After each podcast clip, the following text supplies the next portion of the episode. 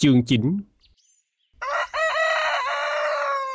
Bà Lâm Bâm Hương nhờ tổ đãi hay sao không rõ mà qua ngày thứ nhì con bệnh đã ngồi dậy được một mình. Sáng hôm ấy, Long giật mình thức dậy khi nghe con gà trống tơ ở nhà gáy lên.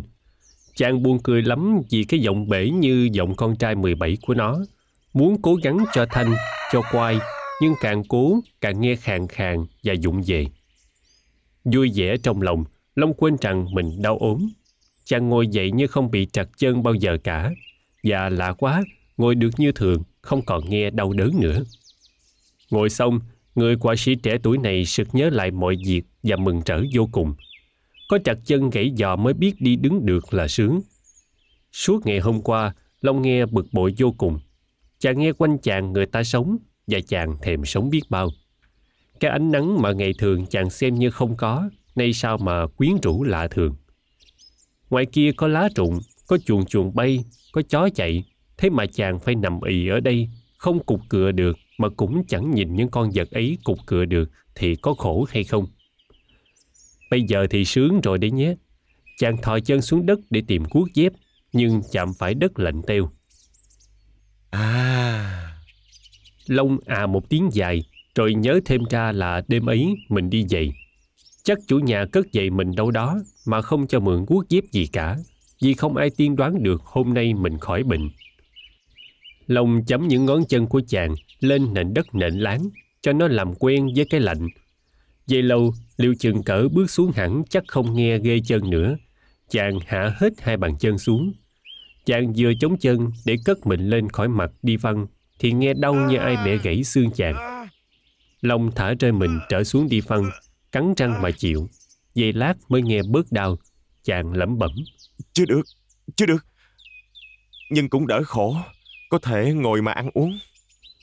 Long cử động thử hai chân thì không nghe gì nữa cả. Chàng đập hai bàn chân lại với nhau để phủi bụi, rồi rút chân lên đi văn, ngồi xếp bằng lại. Phát động cử chỉ ấy, Long buồn cười hết sức nhớ lại từ ngữ rửa chân cạn của nông dân và thấy lối nói của họ bóng bẩy một cách linh động. Long ngồi nghe gà gáy tráng những chập cuối cùng, nghe xe lửa hú đằng xa và nghe tiếng xe bò lạch cạch lụp cụp trên đường nhựa. Một lát sau, những chuyến xe đò đầu tiên trong ngày chạy ngang qua nhắc lại lần nữa tai nạn của chàng. Long bắt đầu băn khoăn.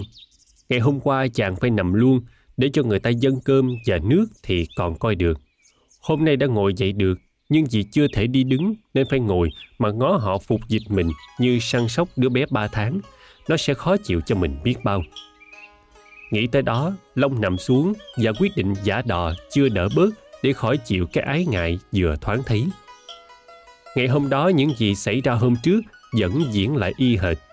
Cà phê sáng, đánh dầu, thoa bóp, báo sáng, cơm trưa nói chuyện với vài người nhà, dân dân. Long ngạc nhiên lắm mà không thấy bóng cô Hồng. Chàng nghe nói rằng hôm qua tới phiên cô ấy làm bếp, nghĩa là hôm nay tới phiên người khác. Cớ sao cô ta không vào đây? Hôm nay chỉ có hai người săn sóc chàng, bà Lan Bâm, lẽ cố nhiên vì không ai đủ khả năng thay thế cho bà, và cô quá bưng cơm bưng nước vào. Cô qua có lẽ đã tới phiên làm bếp nên không thấy dạng. Muốn gặp mặt lại người đã gây tiếng sét trong lòng chàng. Long định hỏi tin cô ấy mà không dám. Chàng sốt ruột lắm, không phải vì ngỡ cô ấy đau ốm hay bị tai nạn gì, mà vì chàng cho rằng cô ta thở ơ với chàng nên không buồn đến. Chàng sốt ruột muốn gặp mặt cô ta, nói qua nói lại vài lời để đoán ý nghĩ của cô. Ngoài cái nôn nao, Long lại thấy thất vọng như một đứa bé được nuông chiều. Cha mẹ bận một tí, quên cậu một tí là cậu nũng nịu ngay. Hôm qua người ta ra vào tấp nập, chàng ngại lắm. Hôm nay người ta ra vào vừa phải, chàng lại nghe tuổi thân. Một con bệnh thì hai người săn sóc là đủ lắm rồi, còn đòi hỏi gì thêm. Thế mà. Mãi cho đến xế chiều, Hương vào thoa thuốc lần thứ nhì, Long mới dám đánh bạo hỏi. Thưa cô, hôm nay ai làm bếp? Em qua tôi. Hèn chi, tôi ăn nghe khác. Khác làm sao được? hôm qua ông chỉ ăn cháo, bữa cơm hôm nay cho dẫu ai nấu, ông cũng không thể nghe khác. Long giật mình. Thì ra khi con người ta giả dối thì con người ta ló đuôi cùng khắp thân thể, không giấu được, mặc dầu khéo léo bao nhiêu. Nhưng chàng cũng cãi bướng. Nghe thấy được chứ. Bằng cớ là tôi đã nghe thấy. Hương tánh thật thà, không nghi kỵ nên bỏ qua rồi hỏi. Thế em qua tôi nấu có khéo hay không ông? Khéo lắm, mỗi người một vẻ, nhưng ai cũng có đặc điểm riêng. Tôi chỉ ăn được món ăn của mẹ tôi nấu thôi. Chị bếp ở nhà tôi chỉ được lặt rau, rửa chén là cùng. Quý cô là những người thứ nhất, ngoài mẹ tôi, nấu ăn tôi ăn thấy ngon. Ông có khen quá lời hay không? Không, thật đó. À, cô Hồng hôm nay chắc rảnh. Dạ nó rảnh, nghĩa là nó khỏi làm bếp một ngày, nhưng cũng phải làm công việc khác. Nhà nhiều công việc lắm sao cô? Không nhiều, cũng chẳng ít. Cho heo, cho gà ăn, hái rau bán chợ, săn sóc cây trồng, vân vân. Nhưng cô út vẫn vào đây được. Ý lòng muốn hỏi. Bận thì ai cũng bận cả. Sao người lại vào được, người thì không? Nhưng chàng không dám nói rõ quá. Thành ra Hương không hiểu, nên đáp không vừa ý chàng. Ấy nó vào để đem cơm, đem nước cho ông. Mai này chắc tới phiên cô út làm bếp. Dạ, mai tới phiên đó. Long đoán ngày mai cô Hồng sẽ đảm nhiệm phận sự đem cơm nước vào, nên bỗng vui rộn lên. Chàng nói để che lấp nỗi vui quá trớn có thể lộ ra trên gương mặt chàng. Nhà này thật là trật tự. Làm việc gì cũng theo thứ tự từ trên xuống hay từ dưới lên. Như vậy cho dễ nhớ là tới phiên ai. Khỏi phải ghi ra giấy, tránh được cãi chối lôi thôi. Kỷ luật lắm. Ba tôi bày ra những kỷ luật đó đa. Mới xem thì thấy quá nề nếp, quá khô khan, nhưng hay lắm. Phải, hay lắm.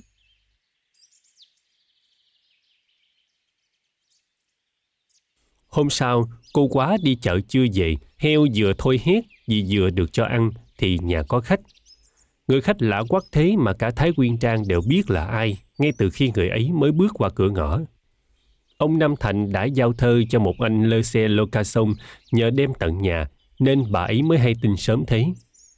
Bà khách giàu trạc tuổi bà Nam Thành, không mập quá như bà, ăn mặc sang hơn, dáng điệu cũng rất sang. Bà dòm bảng thấy ba chữ Thái Quyên Trang rồi mới vào sân. Trong khi bà Nam Thành chạy ra đón khách thì ông giữ con chó lại. Cô Hồng thì bước ra sau ngăn con trích kẻo nó làm sằng. Hai bà nhìn nhau, chào nhau rồi bà Nam Thành tươi cười hỏi. Có phải bà là bà Phủ... Không để chủ nhà phải hỏi hết câu, bà Phụ nhảy đáp. Thưa phải, còn bà là bà chủ Thái Huyên Trang.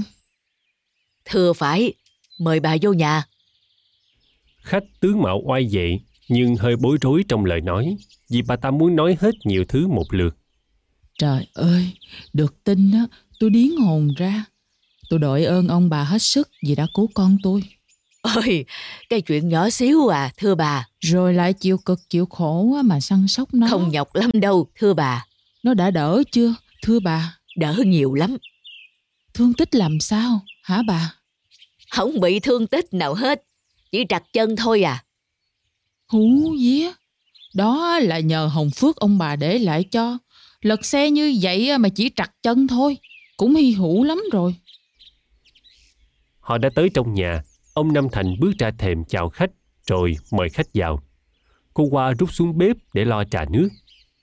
Bà khách vừa ngồi đã nói lại những gì vừa nói với bà chủ nhà khi nãy. Ông Nam Thành cũng cãi là không có gì, chuyện nhỏ mọn ấy.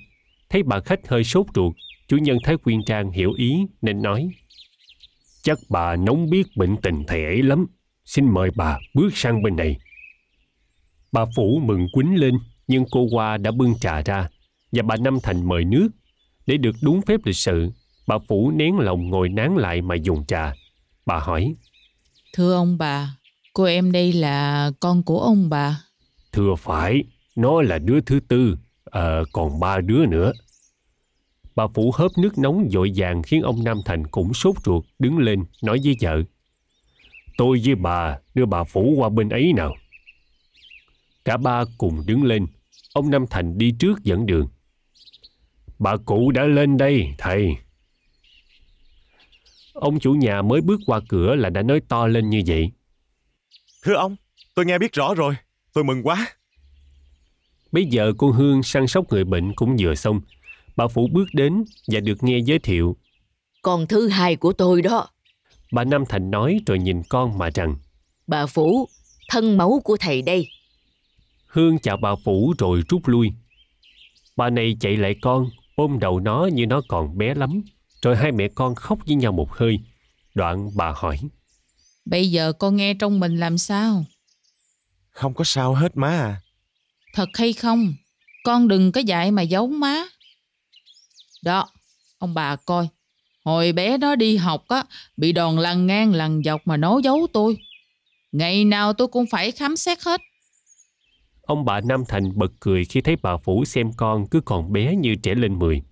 Long cũng cười ngất.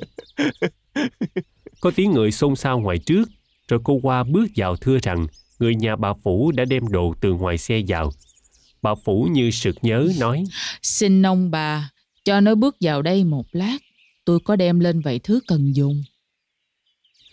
Được, xin bà cứ bảo người nhà tự tiện. Bà Phủ đứng nơi cửa, tra dấu cho chị người nhà mang vào nào vali, nào mền gối, nào giỏ đựng những ve hũ gì lưu bù thứ và một gói sách thật bự. Để cho mẹ con nói chuyện với nhau tự do. Ông bà Năm Thành kín đáo bước trở ra buồng khách, nhưng bà Phủ cũng lót tót theo họ.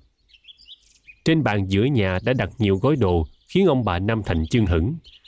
Bà Phủ lại bàn, nhìn vợ chồng chủ nhân Thái Quyên Trang rồi trịnh trọng nói. Thưa ông bà, cái ơn của ông bà chúng tôi chỉ biết ghi vào lòng, chứ không dám tính đến chuyện đền đáp bằng thứ gì được hết. Nhưng hôm nay tôi đến đây thăm ông bà lần đầu. Xin có chút quà mọn ra mắt, gọi là làm quen. Mong ông bà không từ chối, để ông bà với tôi kết nghĩa quen thuộc lâu dài. Bà Phủ nói văn qua và dài dòng, nhưng bà nói trôi chảy như đã quen nói như thế thường rồi.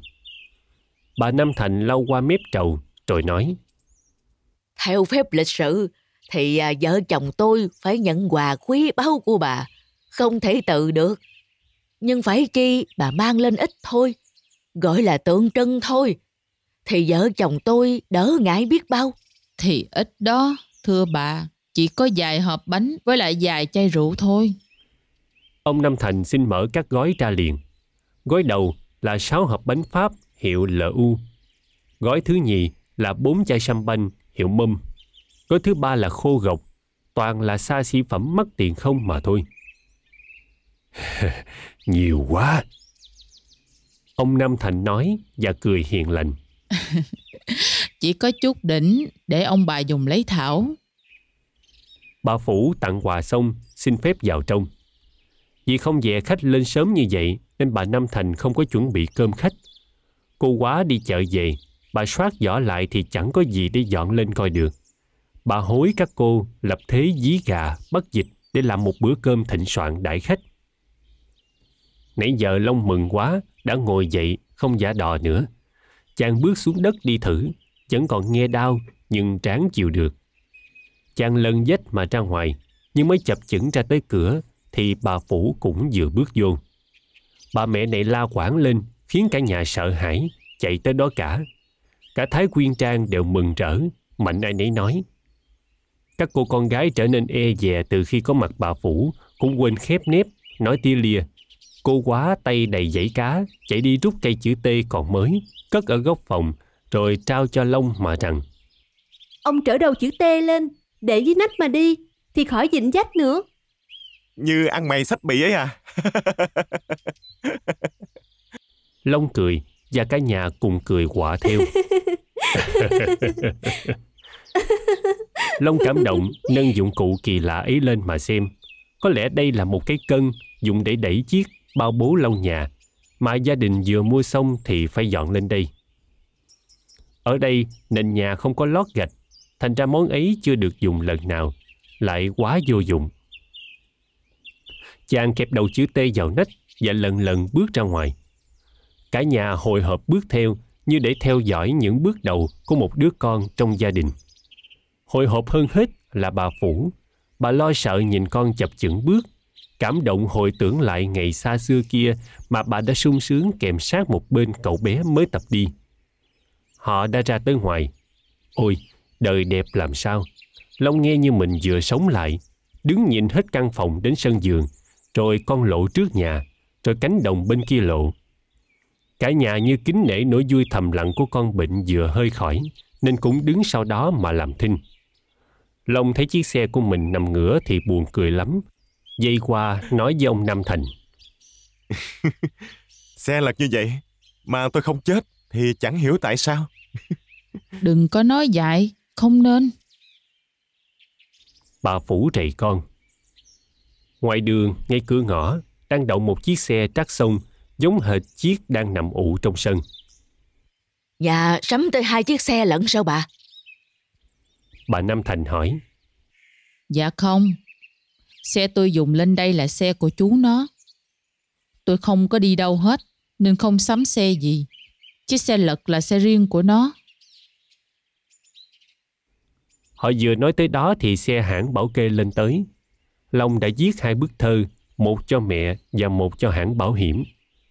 Nhân viên hãng vào nhà chào mọi người, rồi hỏi thăm Long mọi trường hợp xảy ra tai nạn. Xong đâu đấy, họ ra để lật xe lại mà kéo về. Các cô con gái đã tập hợp hết ở nhà dưới để làm cơm. Long xin phép ngồi trên chiếc ghế ở góc phòng. Bà Năm Thành nói với bà Phủ. Không mấy thở bà lên. Vợ chồng tôi mời quyết bà ở lại, dùng với vợ chồng tôi một bữa cơm trưa lấy thảo. Với lại à, để mừng cho thầy đây, qua khỏi được cơn nguy. Phải, hôm nay là ngày vui mừng, xin bà đừng bỏ qua. Ông Năm Thành nài nỉ thêm. Bà Phủ cười nói. Đã chịu ơn nặng của ông bà, mà bây giờ còn làm rộn ông bà thêm, thì là không biết điều lắm. Nhưng bà thật tình quá, tôi từ chối càng lỗi thêm. Vậy xin phiền ông bà bữa cơm khách này. Không phiền rộn gì đâu, bà đừng ngại. Bà dùng cơm ở đây là làm vinh dự cho vợ chồng tôi đó. Họ làm thinh dây lát vì chủ nhà không biết nói gì thêm để nuôi nấng câu chuyện. Bà Phủ nhìn con rồi dây qua vợ chồng ông Nam Thành mà rằng Tôi xin ông bà một điều là đừng kêu thằng nhỏ bằng thầy nữa. Cháu nó chỉ đáng con cháu ông bà thôi. Huống chi này á, nó còn mang ơn cứu sống của ông bà. Thì ông bà càng có quyền xem nó như con cháu. Tôi á, thì nghĩ như vậy.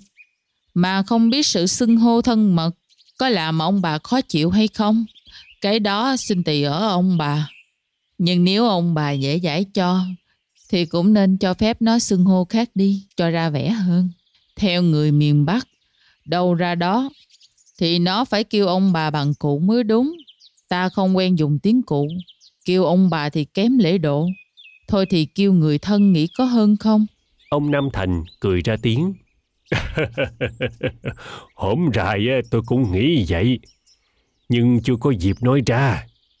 Giả lại không biết tánh ý của um, của ông cứ kêu nó bằng cháu đi à, của cháu đây ra làm sao nay bà đã dạy như vậy vợ chồng tôi thấy rất hợp lý.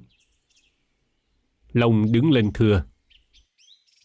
Thưa hai bác nếu hai bác cho phép cháu xưng hô thân mật cháu đội ơn hai bác lắm.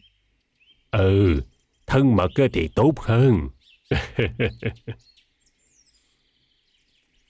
Hai mâm cơm dọn ra trên chiếc bàn dài, mỗi mâm bốn người ăn. Anh tài xế và chị người nhà nài nỉ xin phận đem ra xe ăn, nói là để giữ xe. Thật ra họ tin khôn, biết nhà không khá giả. Ăn trong này, báo người nhà phải dọn một chiếu nữa thì khổ cho người ta. Vợ chồng ông chủ Thái Quyên Trang, bà Phủ và Long ngồi mâm đầu ngoài. Bốn cô con gái ngồi mâm đầu trong. Bà Phủ có dịp quan sát từng cô gái một bà có cảm tình ngay đối với các cô vì bà thấy đó là những cô gái hiện lương, con nhà có giáo dục. Chỉ có thế thôi, bà không nghe gì khác hơn nữa. Bà hỏi bà Nam Thành. Thưa bà, các cô đây đã có cô nào có đôi có bạn chưa bà? Xin bà, cứ kêu chúng bằng cháu. Có qua có lại mà. Thưa chưa, đứa nào cũng còn ở với tôi hết. Không hỏi, ra lẽ vô tình mà hỏi lỡ rồi. Biết được sự thật, bà Phủ ngại quá. Bà lo chủ nhà khó chịu vì sự muộn chồng của họ. Nhưng ông bà Nam Thành vẫn tự nhiên như thường. Các cô gái Thái Huyên Trang cũng vẫn bình thản ngồi ăn. Họ không hề bị tự ti mặc cảm vì tình trạng của họ. Món gà xào măng mạnh tông này khéo quá. Bà Phủ khen. Rồi bà thêm. Hệ khéo á, thì làm gì cũng khéo. Mà không cần làm gì rắc rối. Nội cái món nước mắm tương ớt cũng đủ tỏ tài các cháu rồi. Thưa má, từ thuở giờ con chỉ ăn được các món ăn do má làm. Này con lại thấy ngon món ăn của bốn cô đây. Ừ, tại chúng nó soàn thôi. Bà Năm Thành đỡ cho con gái khỏi bối rối trước mấy lời khen tặng trên đây, mà bà nhận ra rằng thật ra không phải là quá đáng. Ừ, chẳng qua là bà và cháu đây lạ miệng, nên à, ăn nghe ngon vậy thôi. Tôi cũng vậy. Ở nhà sao mà ăn khó khăn quá, mà hãy đi tới đâu là ăn cái gì cũng ngon. Còn cậu Long đây, ăn để cho lại sức đó mà. Trong khi người lớn nói chuyện khách sáo với nhau, Long duyệt lại bốn người bạn gái mới, so sánh dung nhan của họ và nhận ra rằng những cảm giác buổi đầu của chàng không sai. Hồng đẹp nhất, kế đến Hoa, Hương thì già rồi, còn Quá thì lại trẻ con quá. Nếu hôm nay tôi không ngồi dậy được á, thì cô nào cho tôi ăn cơm? chàng cười hỏi một cách cố thờ ơ, nhưng rất nóng đợi câu trả lời, vì chàng muốn thử xem sự đoán của chàng có đúng hay không. Tôi đó, ông à. Cô Hồng đáp. Quả chàng đoán không sai. Bà Năm Thành nghe lối xưng hô của con, nói giới vào bàn trong. Các con kêu anh bằng anh và xưng làm em. Bà má đã thỏa thuận với uh, với uh, bác đây rồi. Long tiếc lắm, chàng mong đợi phiên hồng, nhưng đến cái phiên ấy chàng đã phải ngồi dậy. Từ đây đến ngày về sẽ phải ăn cơm ở đây hoài, không còn nói chuyện tay đôi với Hồng được nữa. Không tìm được gì thêm về vấn đề cho ăn cơm, Long bước đột ngột sang chuyện khác. Chắc các cô thích cine lắm. Trên bàn tôi có đến hai tuần báo về chiếu bóng và ba tập sang về chuyện phim. Tôi có mấy chiếu phim 16 ly, để rồi tôi cho mang lên đây, cả phim nữa, để chiếu cho các cô xem đỡ buồn. Ở đây chắc là đi cine bất tiện lắm. Nhưng lấy điện ở đâu ra hả anh? Quá, cô gái Kiền Cine lo lắng hỏi điều đó. Tôi làm ra điện được. Được thiệt hả anh? Nghĩa là phải có máy móc, nhưng chỉ giản tiện thôi. Cô Hương nghĩ ngay đến đám học trò của các cô nên nói. Trẻ sớm này sẽ bừng biết bao nhiêu, phần đông chưa biết chiếu bóng là gì hết. Sẽ có phim tuần tích cho các cô, phim diễu và phim tài liệu cho trẻ nhỏ. Khi bữa ăn đã xong, bà Phủ vừa uống trà, vừa nói với con. Nay con đã ráng vậy được. Má tự hỏi con có nên tiếp tục lạm dụng lòng tốt của ông bà Thái Huyên Trang và các cháu đây không? Con nghĩ sao? Long chưa kịp đáp thì ông Nam Thành đã phản đối. Xin bà chớ dội vàng quá. Anh Long coi vậy mà còn yếu. Tuy biết về cũng chẳng sao. Nhưng chuyện đi đứng mệt nhọc quá sớm này sẽ làm chậm trễ sự bình phục của anh ấy đi. Ông Nam Thành dùng tiếng Anh lịch sự của miền Bắc để gọi Long, vì chính ông cũng chưa quen gọi anh họa sĩ mắc nạn này bằng cháu. Bà Nam Thành cũng thêm. Ai cũng nói xương không gãy, không gãy mà nó lội. Nay nó vừa đỡ bớt, bắt nó làm việc sớm quá. Biết nó lội nữa hay không, thưa bà? Long nãy giờ có dáng suy nghĩ nhiều, thưa. Con nghĩ đã trót làm phiền hai bác và các cô đây. Thì dẫu cho bây giờ có đi ngay, thì cũng đã quấy rầy Thái Quyên Trang nhiều lắm rồi. Thôi thì đã mang ơn cứ mang ơn. Nếu hai bác đây còn tiếp tục chịu phiền bực được nữa. Mà con tin hai bác và các cô sẵn lòng giúp con thêm. Thưa má, chân con đã đỡ nhiều, nhưng con cần nghỉ ngơi. Về dưới, nghỉ không bằng ở đây. Mà đi nơi khác trong lúc còn yếu thì bất tiện lắm. Bà Phủ nói với chủ nhà. Riêng tôi á, tôi thật ngại lắm.